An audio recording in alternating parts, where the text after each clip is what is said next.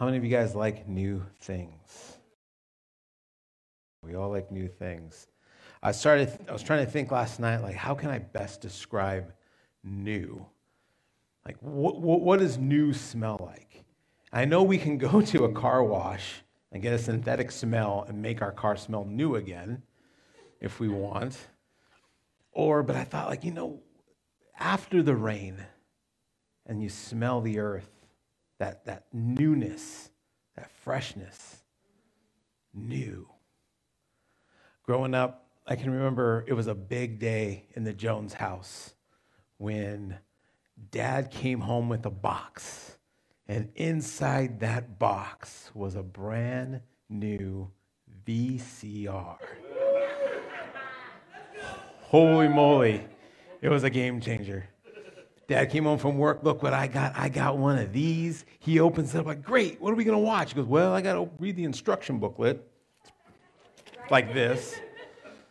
Just reading it, and reading it. What do you do? All this kind of stuff, going through it. Uh, you know, eventually it's like, well, Dad, this has been great, but now I got to go to bed. So, well, we'll be ready for tomorrow. I go to bed. I wake up. He's already awake. It's almost as if he's been up all night. I don't know. But he's like, look what I did. Presses play. He recorded the nightly news. And he's like, this is from last night.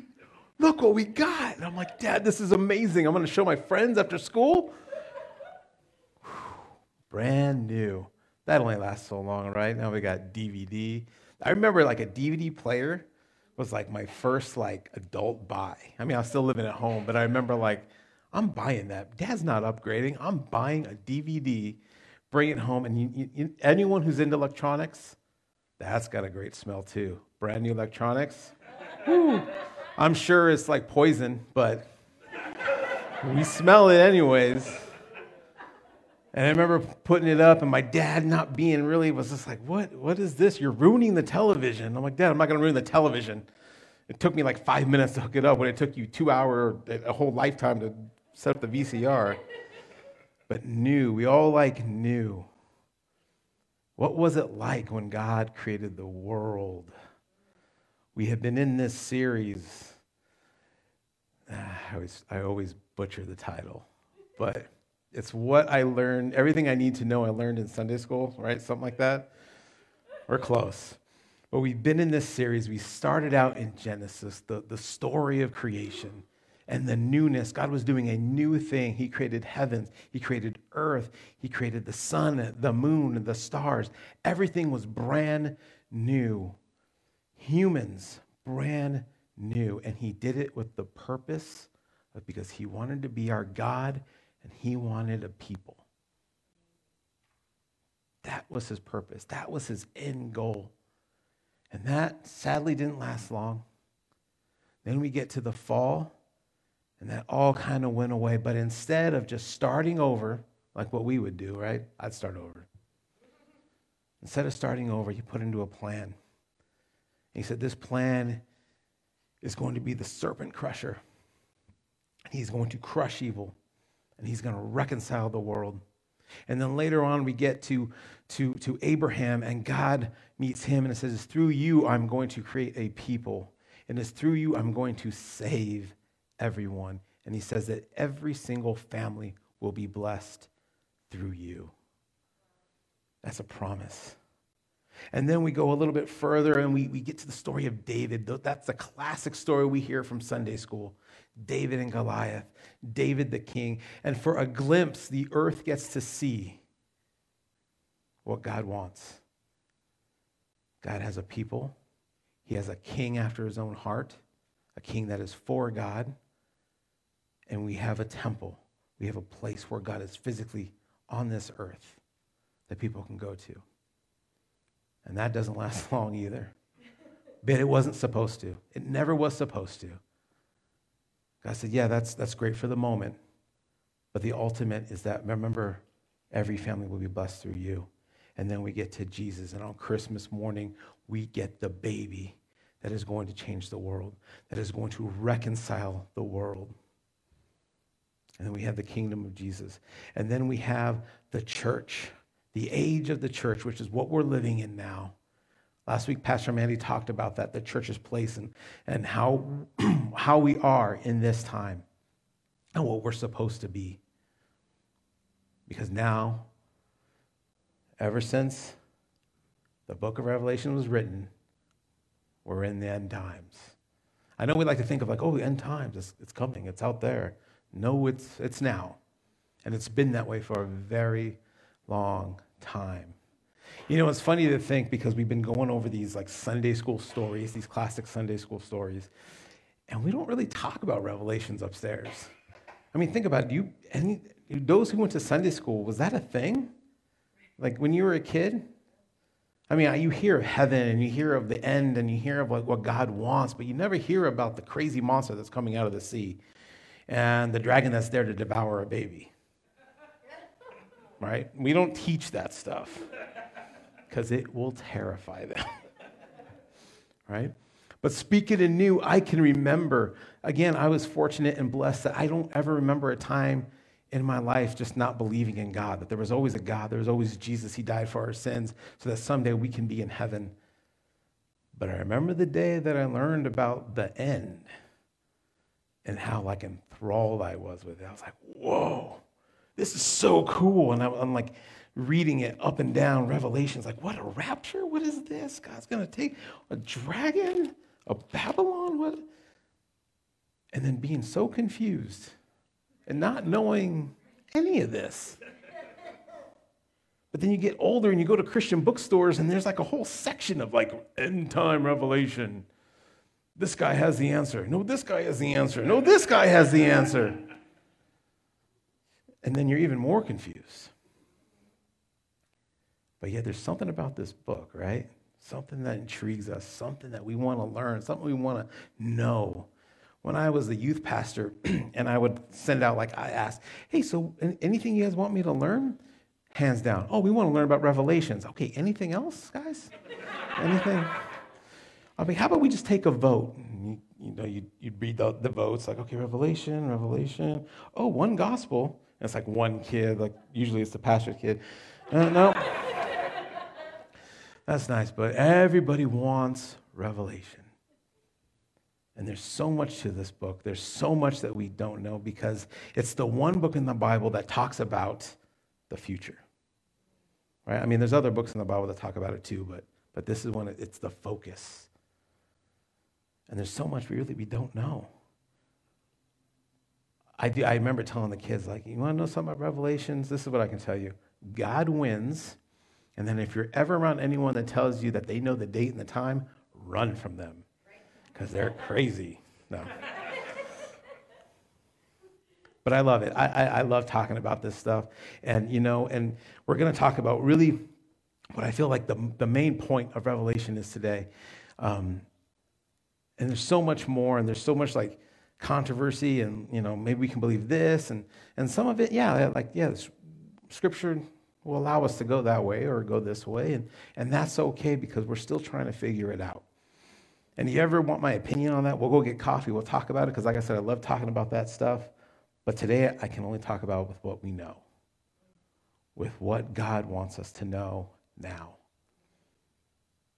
So, Revelation, it's the only book that comes with a blessing. That you are a blessed person if you read this book. If you read it and try to understand it, and try to live by it, you will be blessed, which I think is pretty cool. And think of it at the time. John is writing this book. He has this vision. He's getting this download from God about what to write down. And why was this book a blessing to others? Because the church was under immense persecution at the time, almost to the point like it could be that this isn't going to make it. But because obviously the God of the universe was behind it, it was going to make it. But they didn't know that. And this book provided hope. This book provided a blessing. And they needed to read what the end goal was going to be. And we're still in that, that world. We're still in that time where we need hope. Amen? We need to know what is this all about? And so there's three points I want to focus on on what I think the book of Revelation, the point of the book of Revelation is. And the first is this Jesus is the Lord of the church. The Lord of the church. This book opens up in the first couple chapters letters written, written to churches. There's seven churches. And I briefly just want to go over it because I think it's so cool because all these letters, they talk about who Jesus is, what Jesus knows about that church, what he has against or what he likes about that church, and what they need to do. It's like almost like a church report card, right? so he starts with Ephesus. Jesus describes himself. He says, I am the ultimate authority.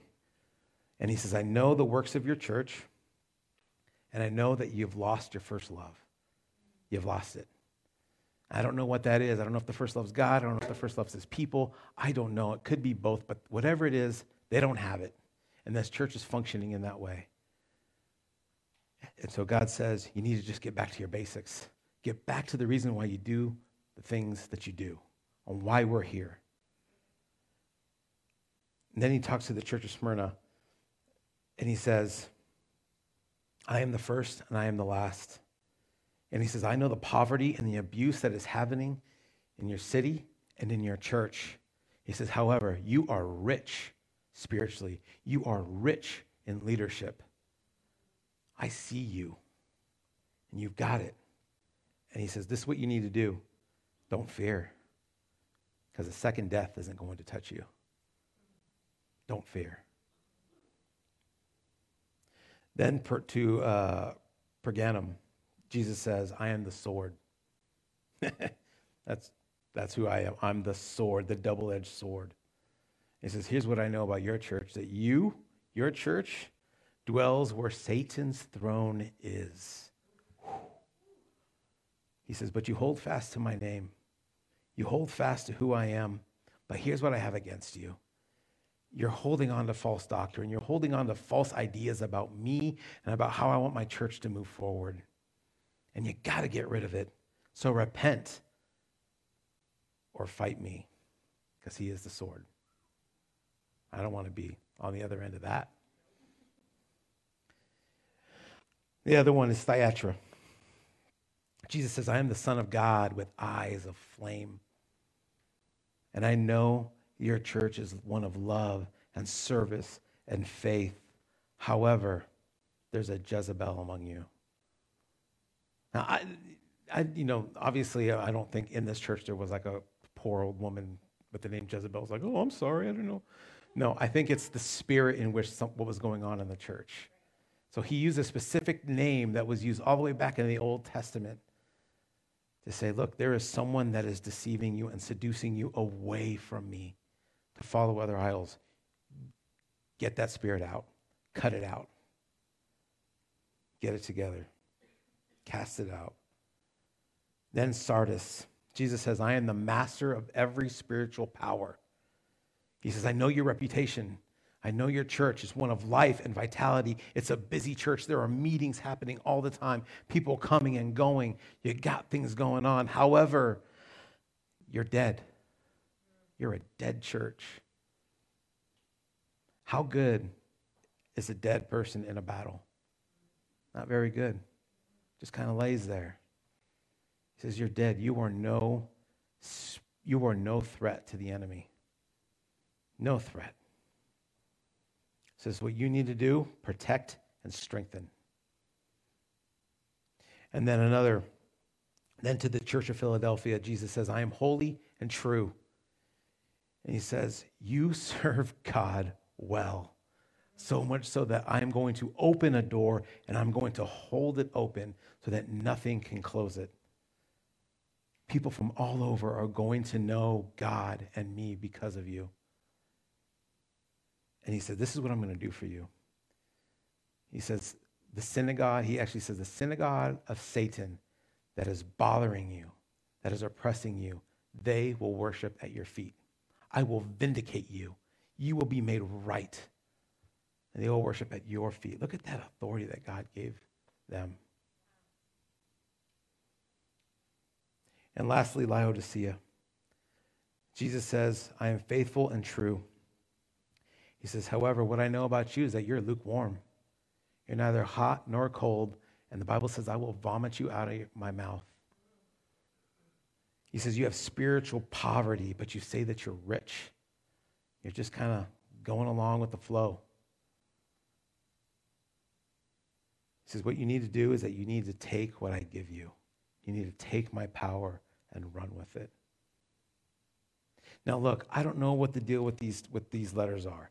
I don't know. They're obviously important, right? So I don't know if these are specific churches in Asia at this right at that specific time, or if it's the, the history of the church all through history.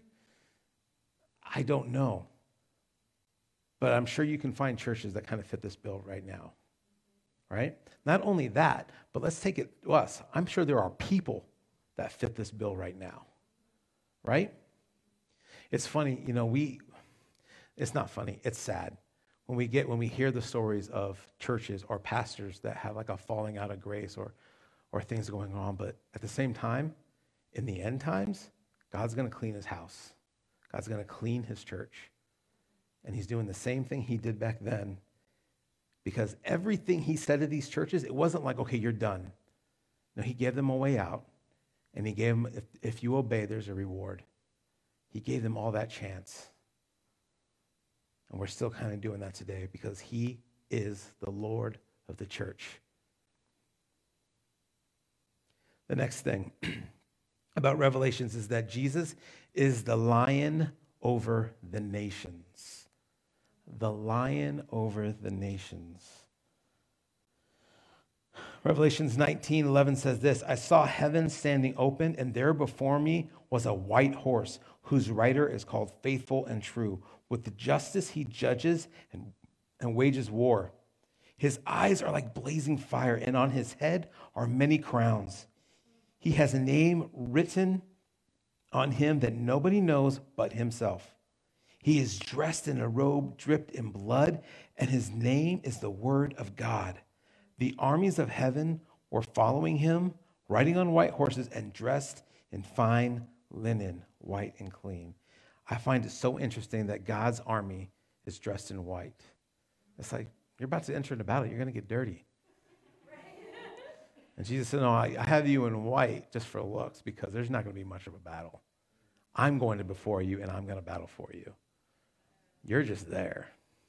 Watch what I can do. And we're going to watch. We're going to watch this lion. We're going to watch what everyone thought in, in, in, the New Testament, in the beginning of the New Testament, what Jesus was going to be this lion that was going to come. And quite frankly, it's probably going to be terrifying because we live in this tension with God that, yes, God is going to clean house, God is going to make things right. God is not going to put up with the evil of this world, but yet he's so full of mercy and so full of grace. It's this tension. But on this day, we see the lion. On this day, like I said, it's going to be terrifying.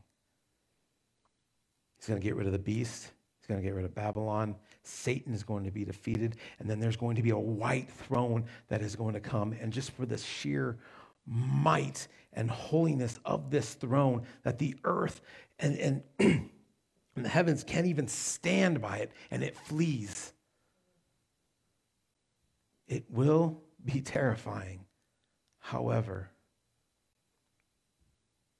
the last thing, Jesus is the lamb among his believers. It ain't going to be terrifying for us. He is the lamb among believers. And now here we are in the, the, the, the, the kind of the, the focus of today. Verse tw- uh, chapter 21, verse 1. I tell you, th- this is such a beautiful point of Scripture. One that I feel like when we think Revelations, we don't even think about this. We don't. At least I don't. But it says this Then I saw a new heaven and a new earth. For the first heaven and the first earth has passed away, and there was no longer any sea.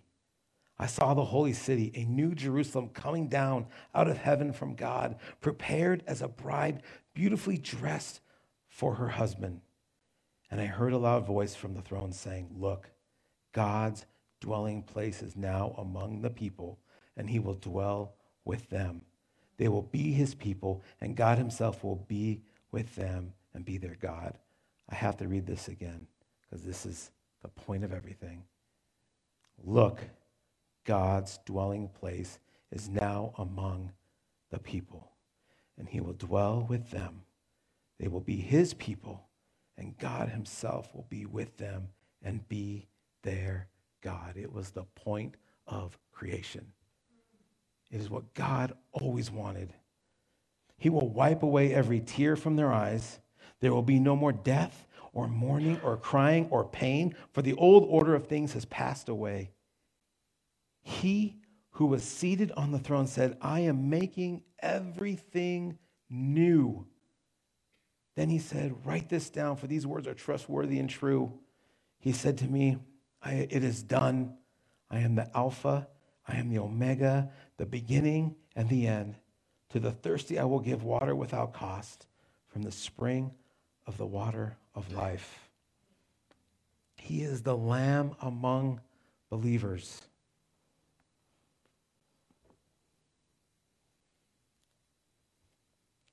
Do we do with that? That's it. That's the goal. Everything that we have read, every, every week that we have studied about, about what we, the, the plan, the ultimate plan was to get God with his people. Look, there is so much about heaven that we're not going to know. We're not going to understand. There is so much that God has hidden and has held back for us for when we're there. But I feel like we kind of get a little insight into what heaven's going to be like there in that final scripture. So, what is heaven? Number one, it's the world made right. There's no pollution. There's no brokenness in people. There's no allergies. Amen to that? There's none of that. Isaiah will say that, that the wolf and the lamb will eat together, they'll eat grass. The bear and the ox is nature made perfect. No tornadoes, no lightning storms, even though that was really cool the other night, but, but nature is perfect. It's not attacking us anymore, it's at peace. There's a, a theologian named Augusta, and he wrote this, he wrote this uh, when he was kind of with, uh, it was at the end of the Roman Empire, and he's sitting on the Mediterranean. How many of you guys have been in the Mediterranean or seen the Mediterranean in person? Oh, wow. That's more than first service. That's awesome. We're all jealous of you. Hopefully, someday we can see that too. All right? But he's sitting there and he's watching the sunset on the Mediterranean, and he says this if these beauties are afforded to sinful men, then what does God have in store for those who love him? Think about every beautiful thing you have seen on this planet. Every beautiful thing, every sunset, every picturesque scenery, every colorful animal. Sinful man can enjoy those things too. But for those who love him, what does God have in store for us? And we will see that when the world is made right.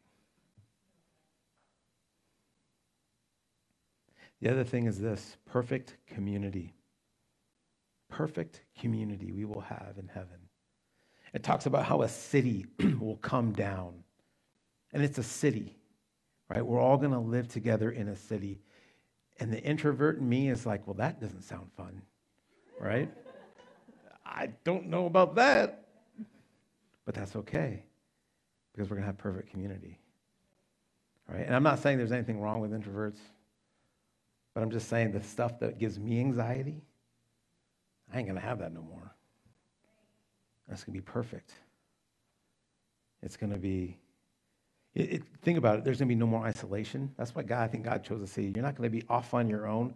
Perfect community with God, perfect community with mankind. And the thing is, it will be the first perfect community this world has ever seen. Why? Because Adam and Eve never really got to get, we never got that far. They had perfect community with God, but not with believers. We'll have it one day. Perfect community.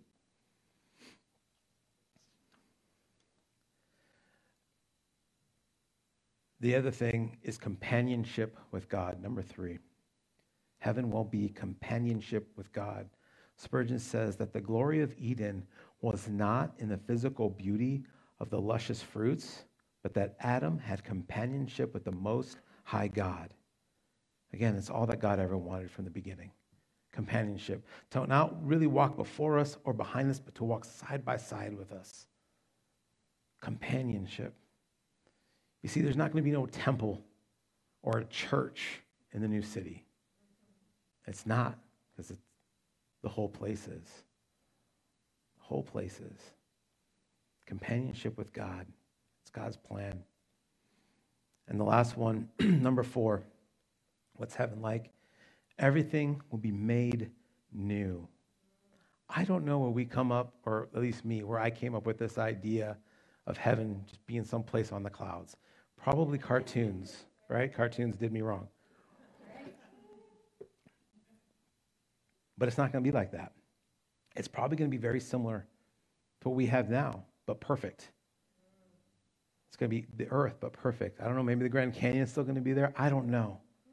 But it's going to be a brand new world that we will have to enjoy. You know, again, going back to the whole cloud thing, we tend to think heaven, okay, we'll be heaven, we're going to have a harp and a wings, and we're going to be up there. And I'm like, I don't even play guitar. It's going to be boring. I'm not excited for that heaven, right? I don't think boredom was ever part of God's plan. We were never supposed to be bored. I feel like that is a result of sin, of the fall, right? It's funny, like my kids, we took my kids to the aquarium a couple weeks ago, and they were all about it. They're like, oh, look at this fish. Look at that fish. And they're running back and forth. We're barely keeping up with them. And I'm like, that's another fish. oh, that's another one. Another fish and another fish. But not for them. They loved it. I kept saying, well, let's, watch more of the otters. No, they stink, Dad. Let's look at more fish. Okay? But think about it as parents, right? Like, have you ever had, when, what, what, what goes on inside of you when you hear the words, I'm bored? I can't stand it, right? I'll give you something to do. Get in the garage and clean it. but I'm four. I don't care. Boredom was a result of the sin. It was never part of God's plan for us to be bored.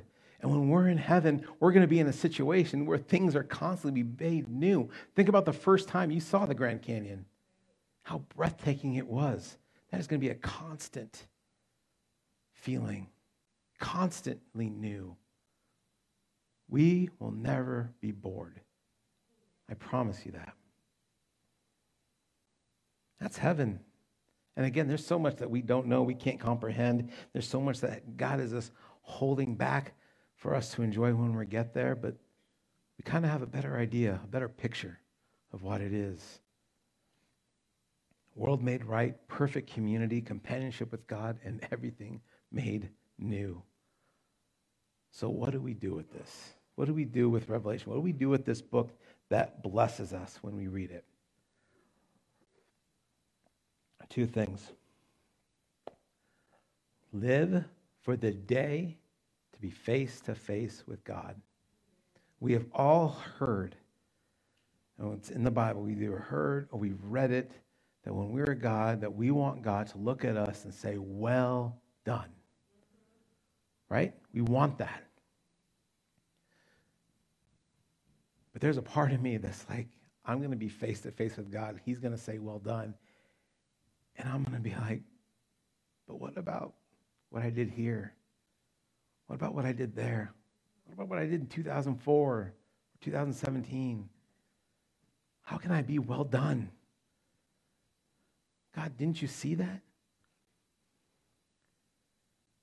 And you're not going to get an eye roll.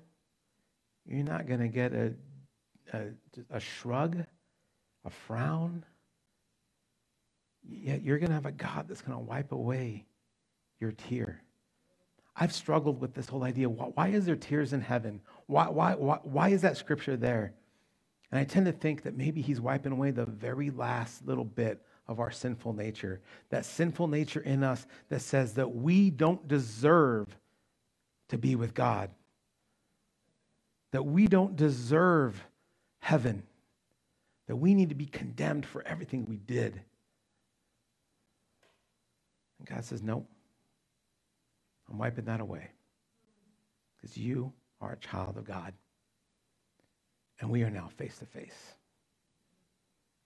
And you have every right to be here.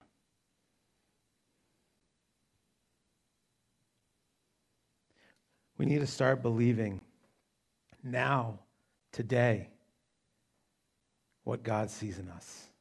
We need to convince ourselves and tell ourselves that that is true, that we are a child of God, that we are redeemed, that we are his righteousness. Because if he sees that and we don't believe that, then we're calling him a liar. And if we call him a liar, then we might just get the Jesus that's the sword. I don't want to do that. Believe what God sees in you. I don't care what you did last night. I don't care what you did before. If you've accepted Christ, you are redeemed. Live for the day to be face to face with God.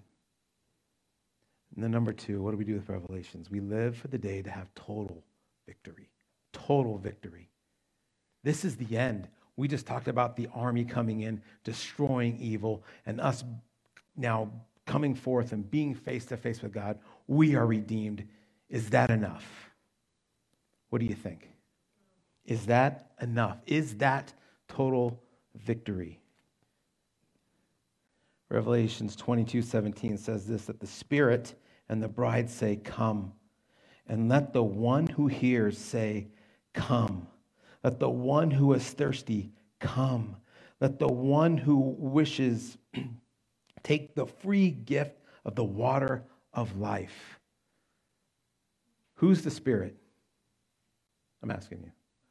God, Jesus. Who's the bride?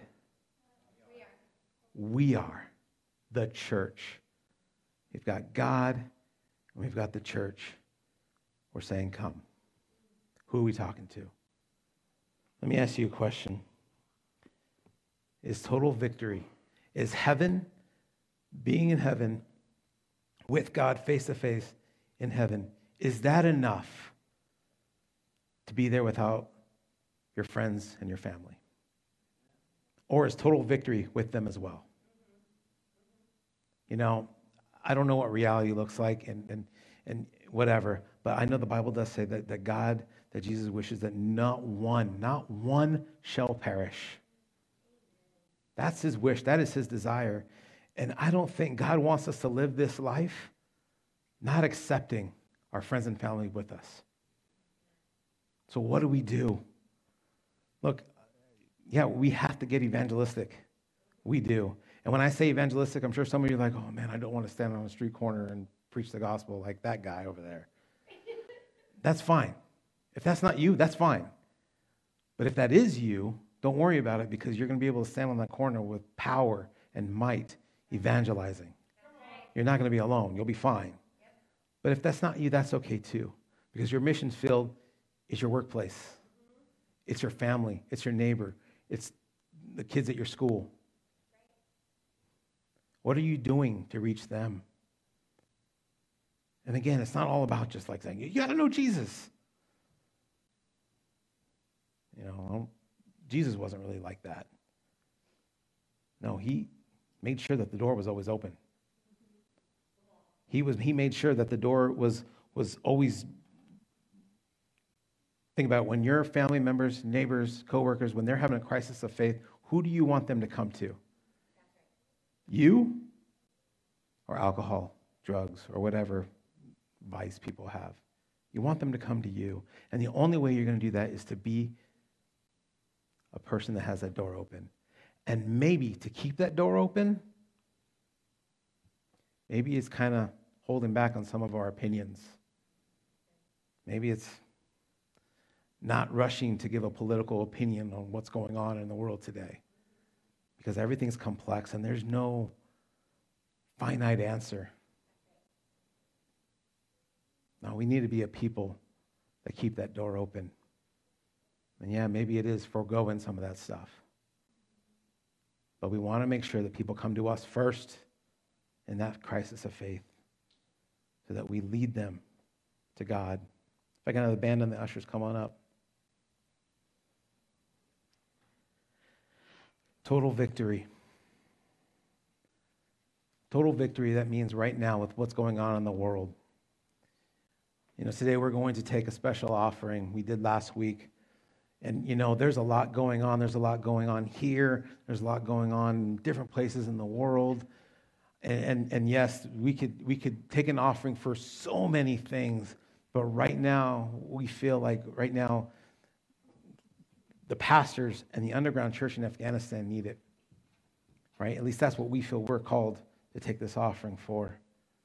Like, I can't imagine just being a pastor and, and being in that world and having your congregations look for you to answers, and you're like, I'm just, we're just trying to survive. We're just trying to have church in a basement. Man, I feel for them. So we're taking a special offering for them so that they know that they're not alone. Think about it. When we're in that perfect community, we're going to be with them. And they're going to be like, man, that was a rough time. But thank you, Granite Creek. Thank you, Granite Creek, for stepping up and helping us out. Thank you for not, for, we did not feel alone, that we were isolated, but that you were there for us. So, Father, we ask that you bless this offering. We ask that you bless these churches, that you bless these pastors, that you protect them, that you uh, protect their congregation, protect those families, God. Father, I pray, Lord, that you find places for them to gather, safe places, Lord. God, I pray, Lord, that if the, the enemy or anybody else comes to do them any harm, that they will be met with an army of angels protecting those places. And Father, I can't wait for the day to be with them and to talk about the craziness that was this time. But the joy of the things that we had in common. So, Father, we thank you. In your name, amen.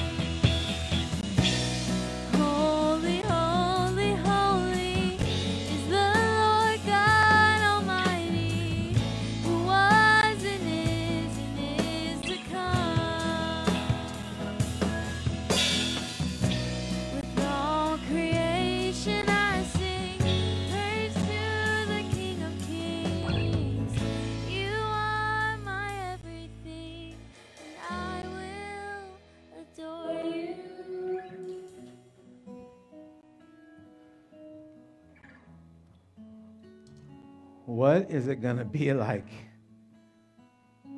when we're in perfect community doing this? Right? Doing communion in heaven. It's going to be amazing. But until then, we do this in remembrance of what Jesus did. So if you have your communion elements, take out the bread If you are a Christ follower, if you've accepted Jesus, we ask that you do this in remembrance of him. His body, in which he willingly gave up for us. That this is God in flesh, that God came down and took on everything that we take on so that he can willingly give up his body. So do that. Take this now in remembrance of him.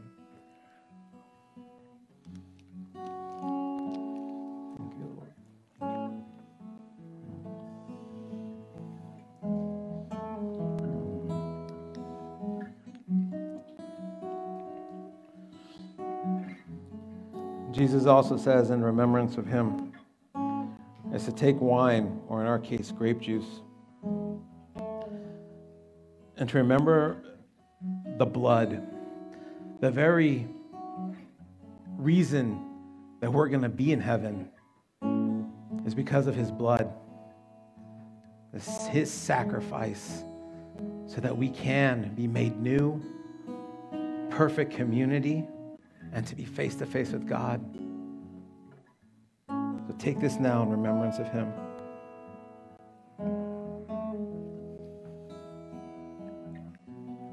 Thank you, Lord. Thank you, God. Before I go, I want to read one more scripture, but if if right now in your heart, and maybe you haven't just accepted this Jesus thing, that maybe you've thought about it, maybe you're just, you know, thinking about it, but but whatever, but you just you haven't fully surrendered to Him. If that's you, please do not leave here today without talking to one of us. It's far too important for you to walk out this building and thinking that there might be another day. Because for all we know, this could all end and we're going to be in heaven next Sunday. Not saying that that's going to be, but the possibility is there. Right? Not, not saying it either. Yeah. But please, total victory is with you there. Okay? The very last scripture that is written in our Bible says this He who testifies to these things says, Yes, I am coming soon. Amen. Come, Lord Jesus. The grace of the Lord Jesus be with God's people. Amen. God wanted a people, He chose you. So live every day for that face to face encounter. Amen. Amen. We thank you, Father. In your name, amen.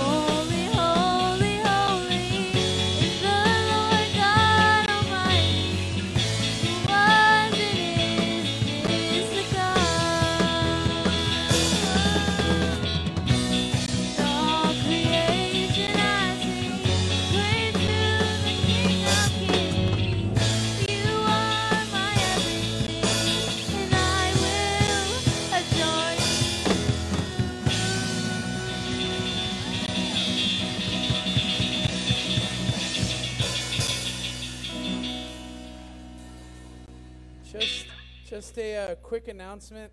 We realized that uh, Pastor Josh accidentally said 6 o'clock tonight. The leadership meeting is at 5 o'clock tonight. if you show up at 6 tonight, I will say goodbye to you as we are all leaving. Have a good week, y'all. We love you.